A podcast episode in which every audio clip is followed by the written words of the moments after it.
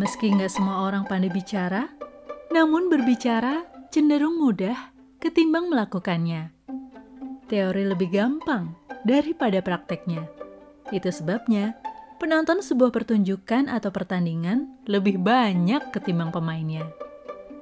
Apalagi di kehidupan sosial, terlebih di media sosial.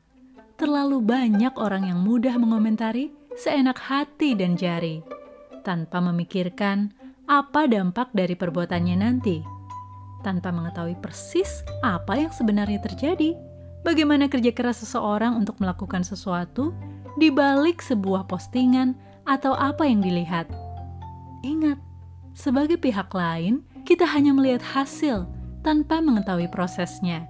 Bisa jadi, setelah kita melihat prosesnya, kita mengurungkan niat untuk memberikan komentar sekenanya. Sebab belum tentu kita sanggup melakukannya ketika ada di posisinya.